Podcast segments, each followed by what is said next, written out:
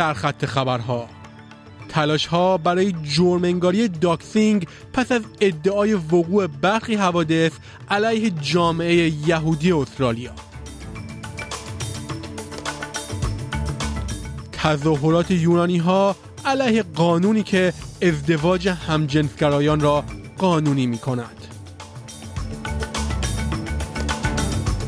و هواپیمای بوینگ هواپیمای ماهان توسط آمریکا مصادره شد.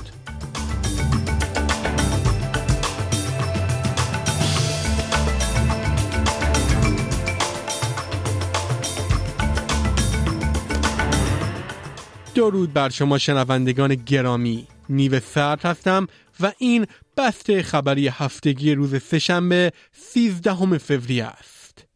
با حادثه که برای جامعه یهودی استرالیا رخ داده است دولت فدرال می‌گوید در حال تسریع برنامه های جرم انگاری علیه عمل doxxing است ناظر ایمنی آنلاین دولت ناظر ایمنی آنلاین دولت doxxing را به عنوان افشای عمدی هویت اطلاعات خصوصی یا جزئیات شخصی یک فرد بدون رضایت آنها به صورت آنلاین تعریف می کند. گفته می شود نام، عکس و حسابهای رسانه های اجتماعی صدها شخصیت عمومی یهودی توسط فعالان طرفدار فلسطین به صورت آنلاین منتشر شده است. دادستان کل مارک دریفس می‌گوید در حال بررسی قوانینی است که به توهین و تقویت حمایت از سخنان نفرت انگیز می‌پردازد این می تواند شامل جریمه پلتفرم های رسانه اجتماعی باشد که اطلاعات در آن پخش می شود. ممنوعیت کامل ایجاد آتش در اکثر مناطق ویکتوریا اعلام شده است. جیسن هفرنان افسر ارشد سازمان آتش نشانی کشور می‌گوید منتظر خطرناکترین شرایط آتشسوزی از تابستان سیاه 2019 2020 است در غرب ویکتوریا مدارس و پارک های ملی تعطیل شدند و پیش بینی های هواشناسی از وزش باد تا سرعت 100 کیلومتر در ساعت و احتمال رعد و برق خبر می دهند. تازمانیا، ساف استرالیا و وسترن استرالیا هم در شرایط موج گرمای شدید نسبت به خطر آتش سوزی شدید در حالت آماده باش قرار گرفتند. به یک جلسه استماع سنا گفته شده است که سربازان استرالیایی که به اتهام جنایت جنگی در افغانستان مورد بازجویی قرار گرفتند از کشور خارج شدند و برخی به کشورهایی بدون توافقنامه استرداد سفر کردند. دیوید شوبریج سناتور سبزها به کمیته گفته است که 19 سرباز نیروهای ویژه استرالیا این کشور را ترک کردند کریس مورایتیس مدیر کل بازپرس ویژه این آمار را تایید نکرده اما گفت که در حال تحقیق درباره این هستند که کشورهای مقصد با استرالیا درباره استرداد توافق دارند یا نه.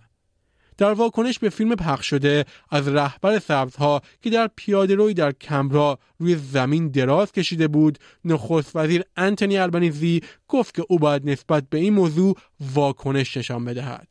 پس از جلسه چهارشنبه شب پارلمان آقای بارنابی جویس در حال صحبت کردن و فهاشی به تلفن دیده شد. آقای جویس به چنل 7 گفته است که از اتفاقی که رخ داده پشیمان است. Uh, look, I'm uh, obviously, uh, you know, I, I, made a big mistake. Uh, there's no excuse for it. There's a reason.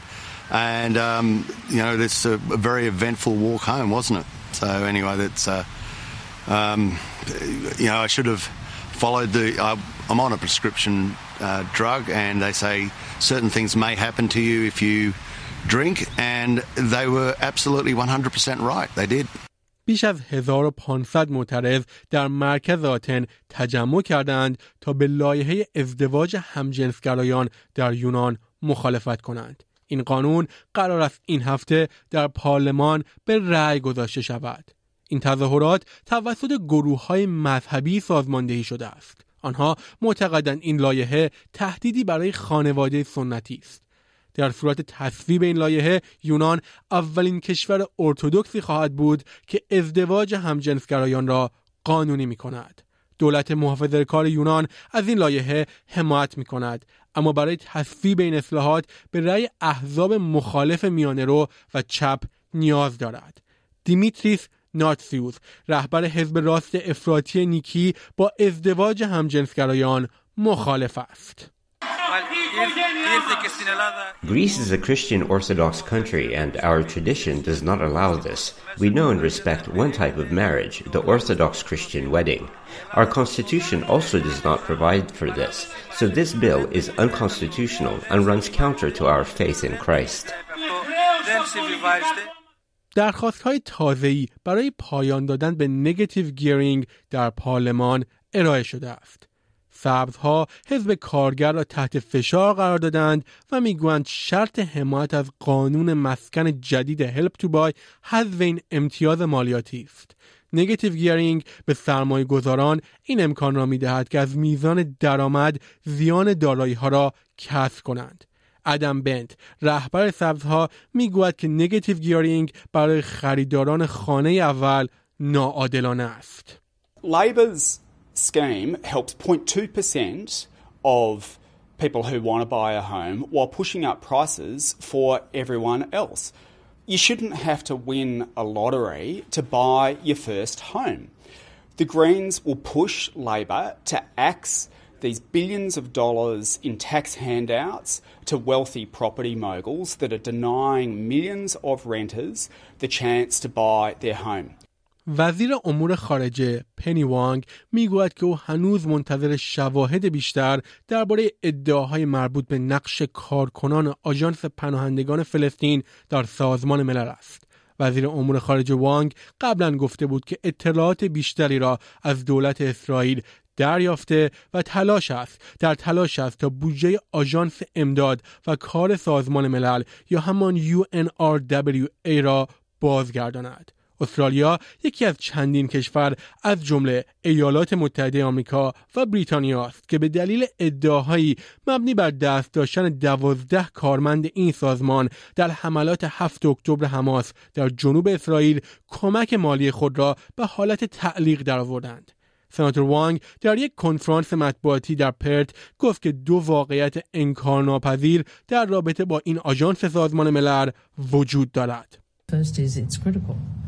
The only organisation that has the infrastructure and personnel to provide assistance into a region uh, uh, which is experiencing a, a, devastating humanitarian crisis in, in the midst of this conflict.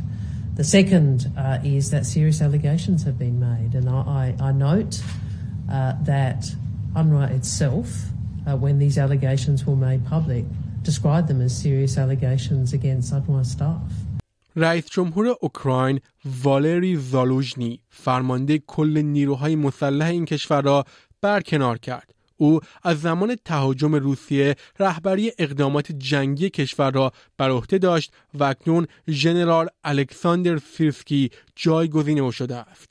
ولادیمیر زلنسکی گفت که رهبری باید تجدید شود. جیمز ماراپ نخست وزیر پاپوا گینینو به اولین رهبر اقیانوس آرام تبدیل شد که در پارلمان استرالیا سخنرانی می کند. سفر او به دنبال شورش های مرگبار در زادگاهش در پایتخت پورت مورسبی صورت می گیرد. آقای ماراب در سخنرانیش در پارلمان گفت از زمانی که از سال 1975 از این کشور جدا شد دموکراسی در آن امری حیاتی بوده است او میگوید امیدوار است استرالیا به حمایت از نزدیکترین همسایهاش ادامه دهد. I ask you, do not give up on Papua New Guinea. We have always bounced back from our low moments and we will continue to grow, learning from every low moments and every high moments. We learn from past experiences. In this regard, I want to indicate to this House we are making structural reforms and trying our best to improve our public sector efficiency. To carry the country for the next 50 years.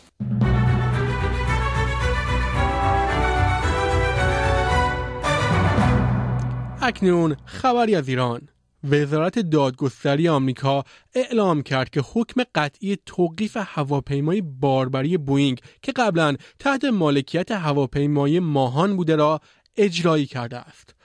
آنها علت این کار را خریداری هواپیما در یک معامله ناقص ناقص قوانین کنترل صادرات آمریکا اعلام کردند. به گفته آنها این معامله مستقیما به سپاه پاسداران سود رسانده است.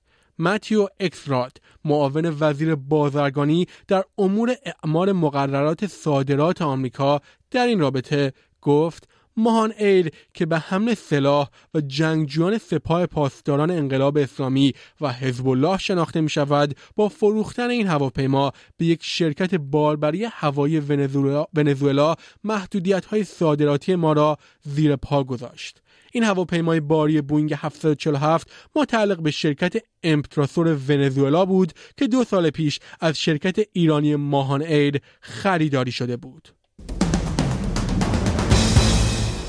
و خبری ورزشی. فابریاتسیو رومانو خبرنگار سرشناس ایتالیایی خبر از انتقال مهدی تارمی بازیکن تیم ملی ایران به باشگاه اینتر میلان خبر داد. قرارداد آقای تارمی دو ساله خواهد بود و از ماه جولای به شکل رسمی این بازیکن به تیم اینتر میپیوندد. مهدی تارمی همکنون در باشگاه پورتو پرتغال توپ می‌زند. شنوندگان گرامی نیو سرد هستم و این اخبار رادیو اسپیس فارسی بود.